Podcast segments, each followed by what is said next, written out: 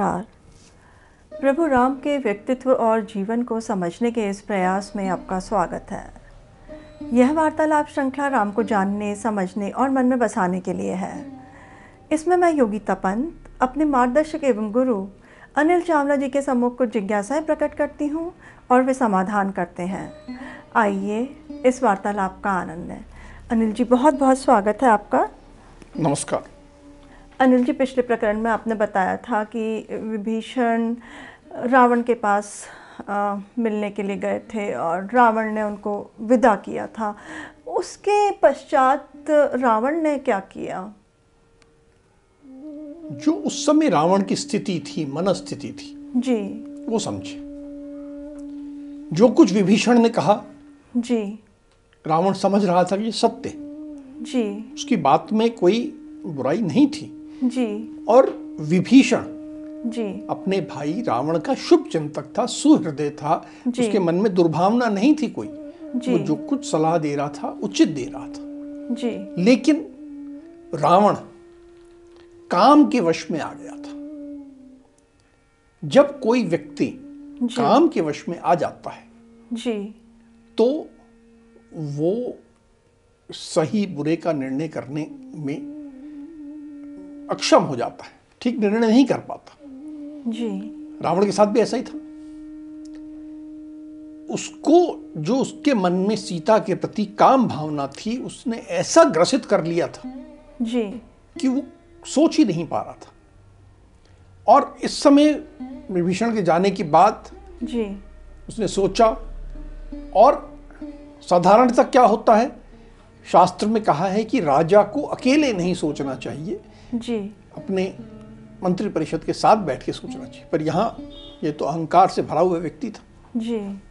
इसने सोचा और सोच के युद्ध का निर्णय ले लिया मन में जी ये निर्णय ले लिया कि मुझे युद्ध करना है और विभीषण की बात नहीं माननी जी करने के बाद जी ये जो मुख्य सभा भवन था लंका का जी जो सबसे बड़ा था सबसे आलीशान था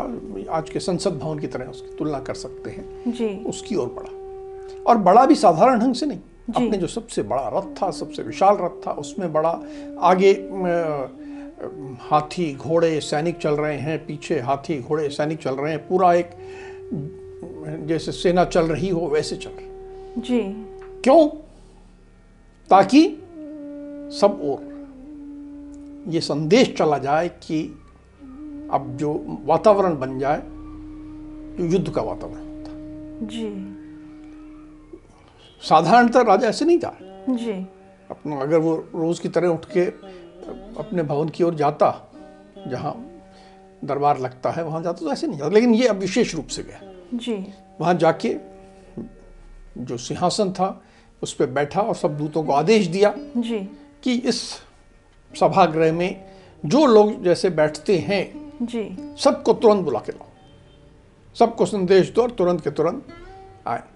जी अब ये अनापेक्षित कोई सूचना नहीं कुछ नहीं और पूरे लंका शहर में जी एकदम जितने प्रमुख लोग थे सबके यहाँ दूध पहुँचने लगे सब फटाफट तैयार होके कोई हाथी पे पहुँच रहा है कोई अम, घोड़े पे पहुँच रहा है कोई पैदल ही पहुँच रहा है सब वहाँ एकत्र हो गए जी इस सभा में सबके एकत्र होने के बाद फिर रावण ने क्या किया जब सब एकत्र हो गए हाँ तो उसने सबसे पहले सेनापति प्रहस्त को निर्देश दिए जी पूरी सभा को दृष्टिगत रखते हुए स- पूरी सभा के सामने जी कि पूरी सेना को सावधान कर दिया जाए और जो अपने अच्छे योद्धा हैं जी सबको नगर की सुरक्षा के लिए सब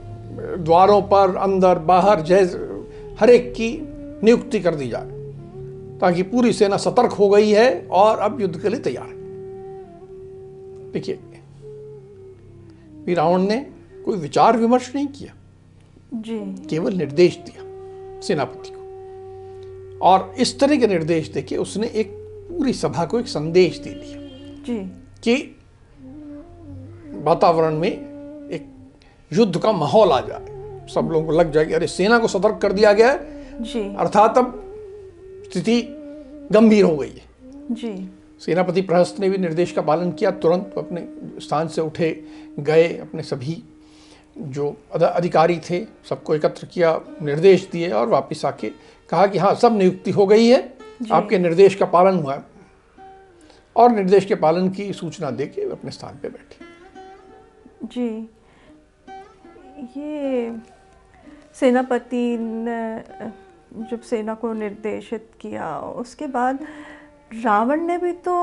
जो सभा में एकत्र हुए थे उनको भी तो कुछ कहा होगा अब मुख्य बात अब कहने की थी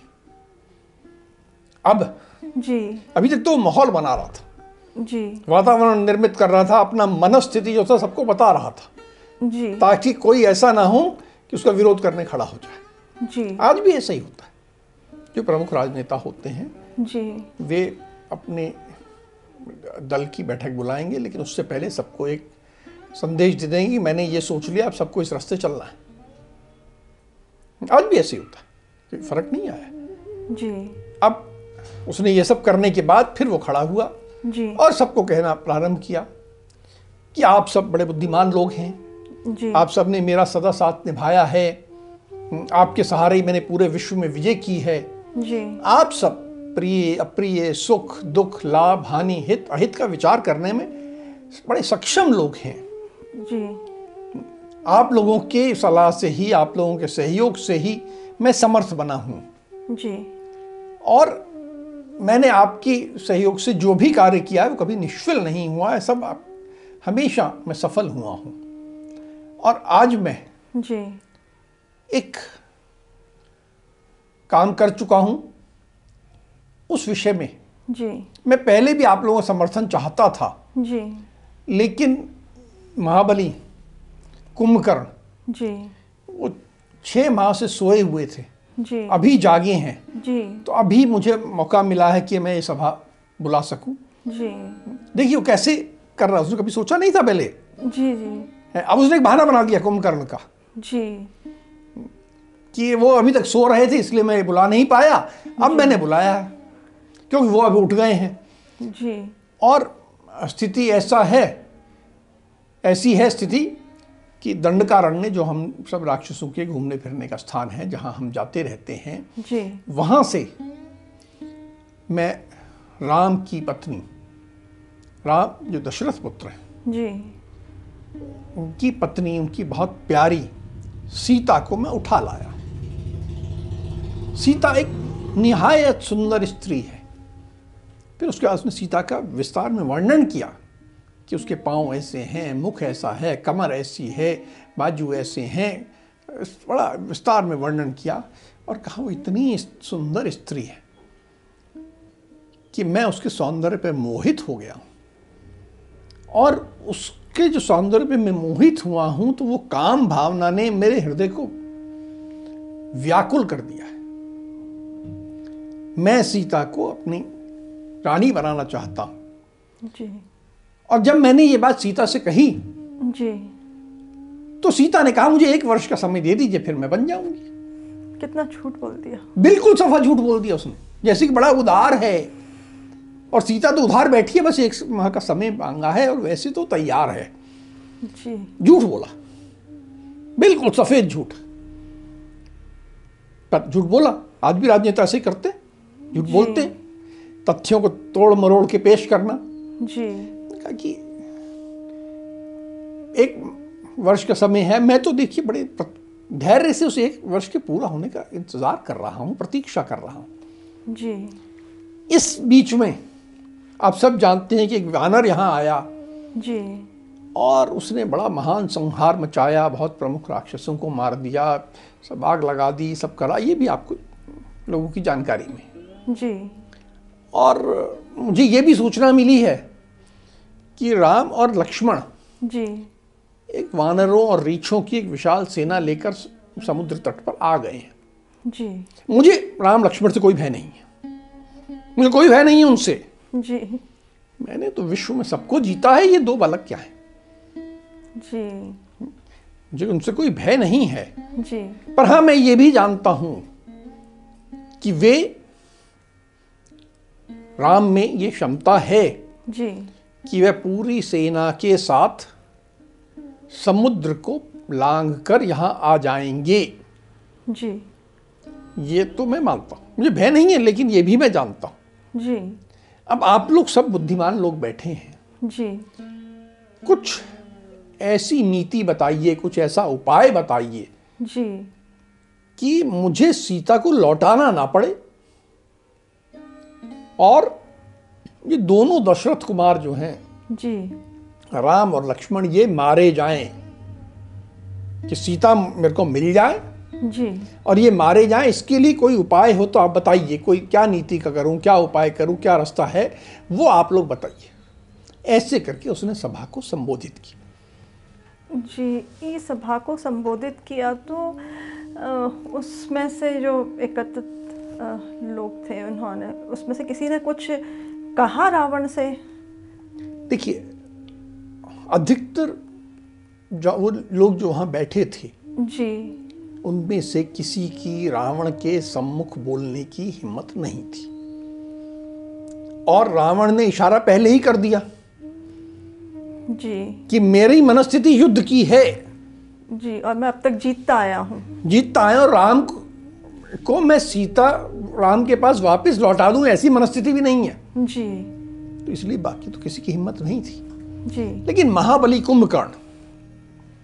जो समझदार भी थे रावण के भाई रावण के भाई थे जी वे खड़े हुए बड़े क्रोधित जी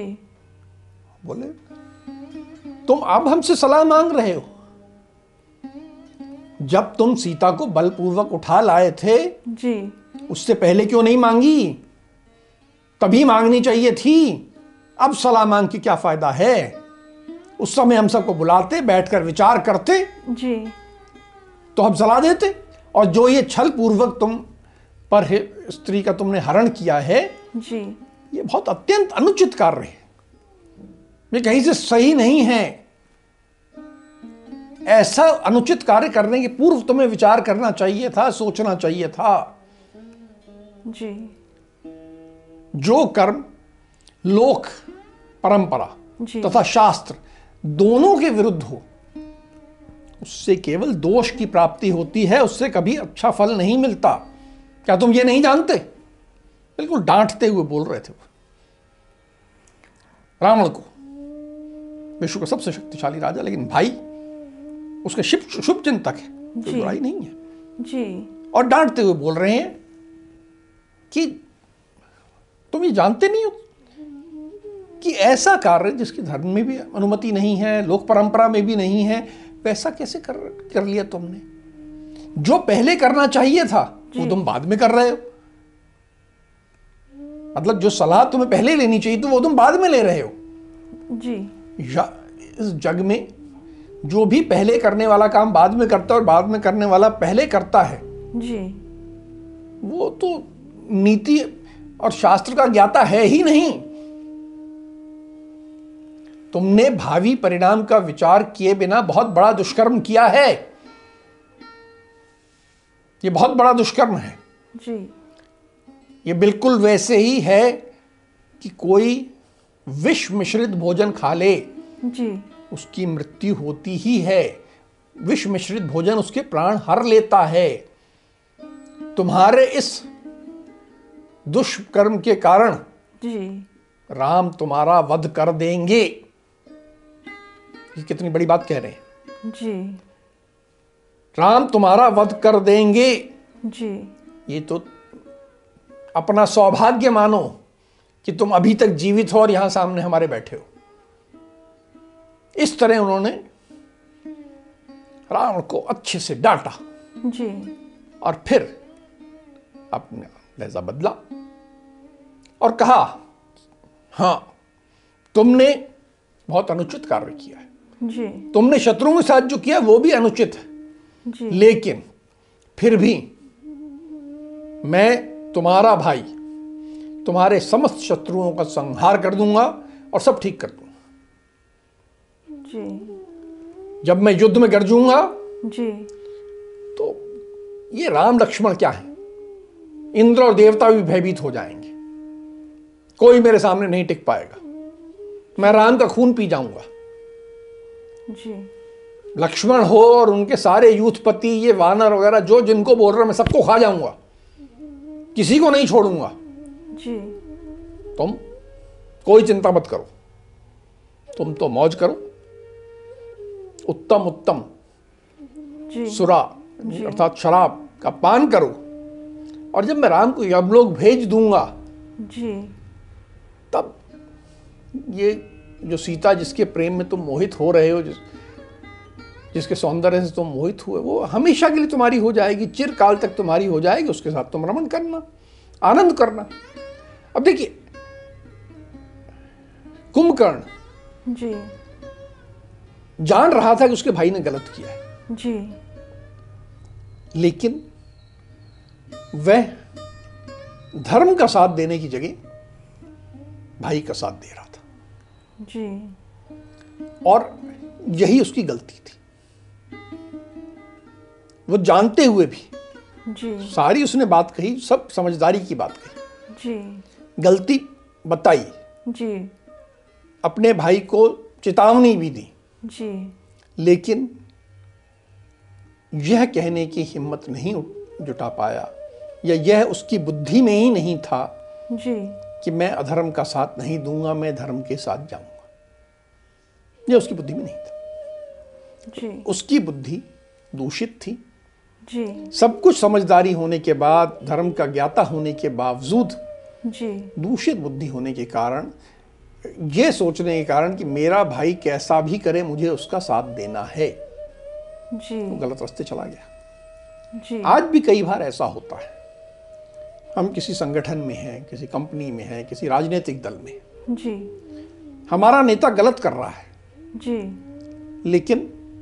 विचार ये होता है कि हम हमारे नेता के साथ हैं जी ये गलत है हमें धर्म का साथ देना है उचित का साथ देना है जी अनुचित का नहीं देना चाहे हमारा कोई भी संबंध हो जी अनिल जी जब अ, कुंभकर्ण ने इस तरह की बात कही तो रावण की क्या प्रतिक्रिया थी वो तो बहुत गु- आग बबूला हो गए होंगे और वहाँ पे उपस्थित फिर किसी और ने भी कुछ कहा तुमने बिल्कुल ठीक कहा कि रावण क्रोधित हो गया पूरी सभा में सब पूरी लंका का हर प्रमुख व्यक्ति वहां उपस्थित था जी और उसके सामने उसके भाई ने उसे इतना डांट दिया जी सब सभासद भी एकदम उनका चेहरा सफेद पड़ गया कि ये कितना हमारे राजा को डांटा जा रहा है जी उसके बाद कुंभकर्ण ने जो कहा मैं साथ दे रहा हूं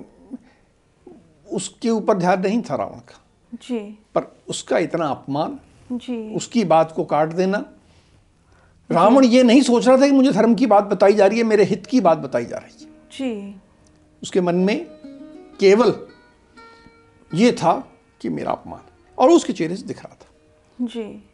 आजकल भी होता है कि जब दिखता है जी कि हमारा नेता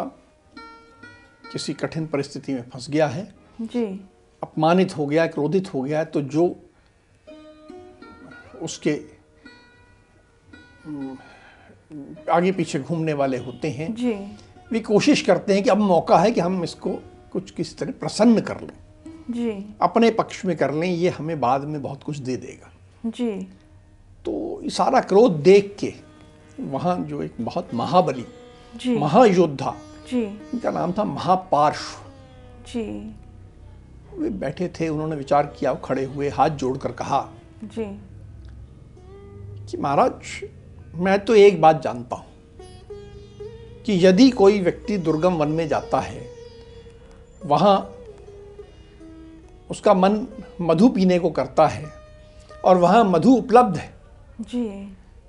और वो यदि मधु का पान ना करे तो मूर्ख है मधु का पान तो करना ही चाहिए और जहां तक आपकी स्थिति है आप तो साक्षात ईश्वर हैं आपसे ऊपर तो कोई है ही नहीं आपने देवताओं को जीता है आप तो साक्षात अ, सर्वोपरि हैं आपके ऊपर कोई नहीं है आप किस बात की चिंता कर रहे हैं मुझे तो समझ में नहीं आ रहा कि इतना सोच विचार क्यों कर रहे हैं आप तो शत्रुओं के सिर पर पैर रखिए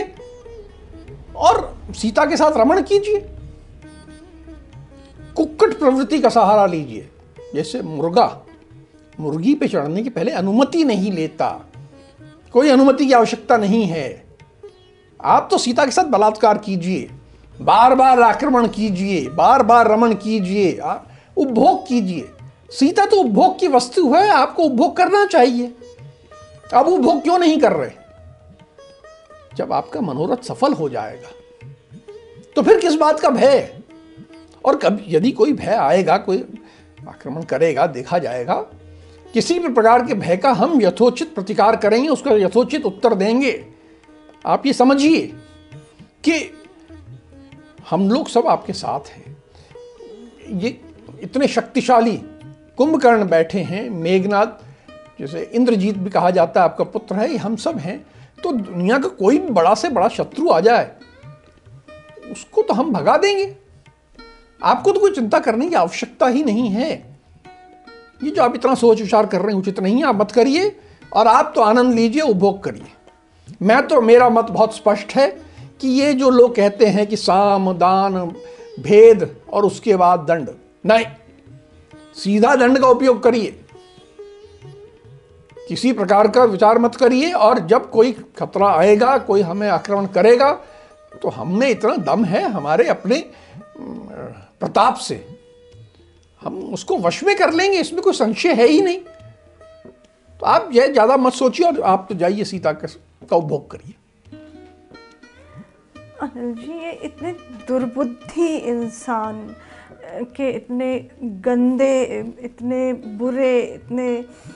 विभत्स सुझाव के बाद फिर अ, रावण तो बहुत खुश हो गया होगा हाँ तुमने जो प्रतिक्रिया दी बिल्कुल वही आज हमें क्योंकि हम राम की संस्कृति के पालन करने वाले लोग हैं जी हमें ये सब कुछ गंधा विभत्स लग रहा है हमारे लिए स्त्री उपभोग की वस्तु नहीं है जी बिल्कुल और बलात्कार को हम बहुत नीच कार्य समझते हैं गंदा कार्य नीच कार्य हे दृष्टि से देखते हैं जी लेकिन रावण वैसा नहीं देखता था उसके लिए तो महिला एक वस्तु की ऐसे बिल्कुल थी वस्तु थी और वो ऐसा नहीं देखता था वो महापार्श की बात से बहुत प्रसन्न हुआ उसको एकदम जो क्रोध था समाप्त हो गया बड़ा प्रसन्न हुआ अधिकतर लोग आजकल एक बड़ा एक फैशन चला है कि रावण को चरित्रवान घोषित करने का जी कि रावण बड़ा विद्वान आदमी था पंडित था चरित्रवान था ना रावण पंडित था और ना चरित्रवान था उसने इस सुझाव पर यह नहीं कहा कि तुम बकवास कर रहे हो बल्कि कहा तुम्हारा विचार बहुत अच्छा है मैं इसकी प्रशंसा करता हूं लेकिन मैं एक बात बताना चाहता हूं जी एक बड़ी गुप्त घटना है एक रहस्य की बात है जो मैं आज सबके सामने रख रहा हूं जी मुझे एक शाप प्राप्त हुआ है वो एक रहस्य है वो मैं आज सबके सामने खोल देता हूँ जी बहुत वर्ष पहले की बात है मैंने आकाश में एक पुंजिक स्थला जी नामक अप्सरा देखी बहुत सुंदर थी बिल्कुल ऐसे थी जैसे अग्नि की शिखा हो जी ऐसे चमकने वाली प्रकाशित थी और वो पितामह ब्रह्मा जी से मिलने जा रही थी जी मैं भी सो जाने वाला था मुझे वो दिख गई मैंने उसे पकड़ लिया उसके सब वस्त्र उतार दिए और वो मेरे से बहुत कोशिश कर रही थी कि मुझसे भय मेरे से उसको मुझसे भय था लुकती छिपती जा रही थी लेकिन मैंने कुछ उसकी चलने नहीं दी पूरा अपने बल का प्रयोग किया जी उसके वस्त्र उतार दिया और उसको अच्छी तरह बसल दिया उसका उपभोग किया उसकी हालत बिल्कुल ऐसे कर दी जैसे कि एक हाथी ने एक कमल के खेत के मेरे तालाब को रौन देता है वैसे मैंने उसे रौन दिया ये सारी बात जो है जी मुझे ऐसा लगता है कि पिता में ब्रह्मा जी को प्राप्त हो मेरे को जानकारी में आ गई जी क्योंकि उसके बाद वहीं गई थी जी ब्रह्मा जी समझ गए कि इसके साथ क्या हुआ है जी और फिर मैं जब गया तो ब्रह्मा जी मुझसे बड़े कुपित थे बहुत नाराज थे जी बहुत गुस्से में थे और मुझसे इस प्रकार बोले जी कि आज के बाद यदि तू किसी भी नारी के साथ जी बलपूर्वक समागम करेगा जी तो तेरे मस्तक के सौ टुकड़े हो जाएंगे इन्हें रावण ने महापार्थ से कहा कि यद्यपि मैं तुम्हारी बात से पूरी तरह सहमत हूं कि ऐसा ही करना चाहिए जी परंतु मैं ब्रह्मा जी के शाप से डरता हूं इसीलिए अपनी शुभ शैया पर सीता को हठात बलपूर्वक नहीं चढ़ा रहा नहीं तो मैं कर ही लेता ये बात रावण ने सभा में सबके सम्मुख कही जी अनिल जी इस राक्षस राक्षसों की सभा में अब आगे क्या होता है वो अब हम अगले प्रकरण में आपसे जानेंगे अब हम आज की चर्चा को यहीं विराम देते हैं अगली कड़ी में राम और हनुमान के जीवन से जुड़े कुछ अनछुए पहलुओं के साथ हम दोनों फिर उपस्थित होंगे राम राम राम राम